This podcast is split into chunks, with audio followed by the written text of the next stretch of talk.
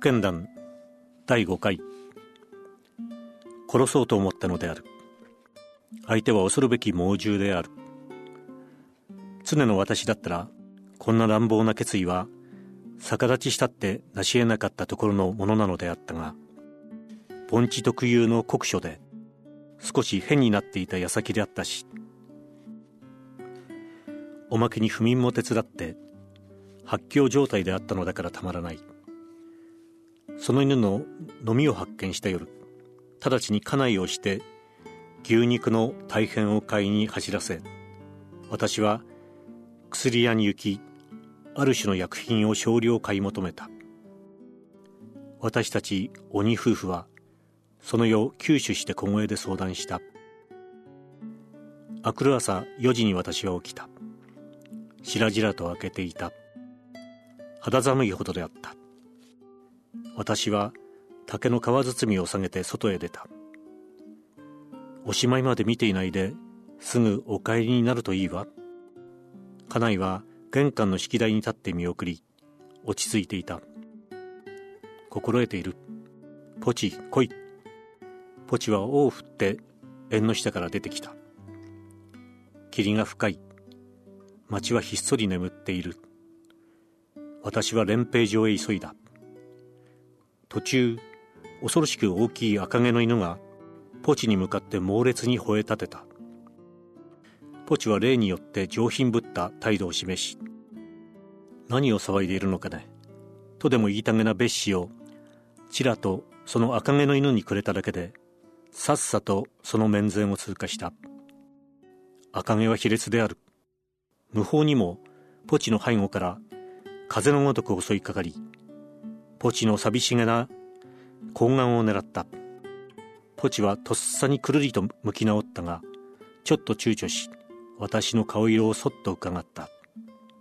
やれ私は大声で命令した。赤毛は卑怯だ。思う存分やれ。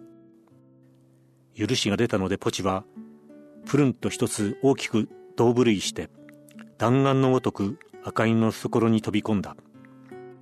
たちまちけんけんごうごう2匹は一つの手まりみたいになって格闘した。赤毛はポチの倍ほども大きい図体をしていたがダメであった。ほどなくキャンキャン悲鳴を上げて敗退した。おまけにポチの皮膚病まで移されたかもわからない。バカなやつだ。喧嘩が終わって私はほっとした。文字通り手に汗して眺めていたのである。俺は噛み殺されたっていいんだ。ポチよ。思う存分喧嘩をしろ。と異様に力んでいたのであった。ポチは逃げてゆく赤毛を少し追いかけ立ち止まって私の顔色をちらと伺い急にしょげて首を垂れすぐすぐ私の方へ引き返してきた。よし強いぞ。褒めてやって私は歩き出し橋をカタカタ渡ってここはもう連兵場である。昔ポチはこの連兵場に捨てられた。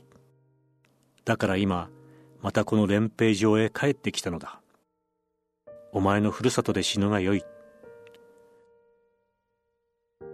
私は立ち止まりぼとりと牛肉の大変を私の足元へ落として「ポチ食え」私はポチを見たくなかった。ぼんやりそこに立ったまま「ポチ食え」足元でペチャペチャ食べている音がする。一分経たぬうちに死ぬはずだ。私は猫背になってのろのろ歩いた。霧が深い。ほんの近くの山がぼんやり黒く見えるだけだ。南アルプス連峰も富士山も何も見えない。朝露で下駄がびしょ濡れである。私は一層ひどい猫背になってのろのろ木戸に着いた。橋を渡り中学校の前まで来て振り向くとポチがちゃんといた。面目投げに首を垂れ私の視線をそっとそらした。私ももう大人である。いたずらな干渉はなかった。すぐ事態を察知した。薬品が効かなかったのだ。うなずいてもうすでに私は白紙還元である。家へ帰ってダメだよ。薬が効かないのだ。許してやろうよ。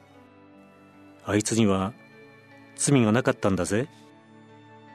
芸術家はもともと弱い者の味方だったはずなんだ。私は途中で考えてきたことをそのまま言ってみた。弱者の友なんだ。芸術家にとってこれが出発でまた最高の目的なんだ。こんな単純なことを僕は忘れていた。僕だけじゃない。みんなが忘れているんだ。僕はポチを東京へ連れて行こうと思うよ。友がもしポチの格好を笑ったらぶん殴ってやる。卵あるかい？ええ。家内は浮かぬ顔をしていた。ポチにやれ。二つあるなら二つやれ。お前も我慢しろ。皮膚病なんてのはすぐ治るよ。ええ。家内はやはり浮かぬ顔をしていた。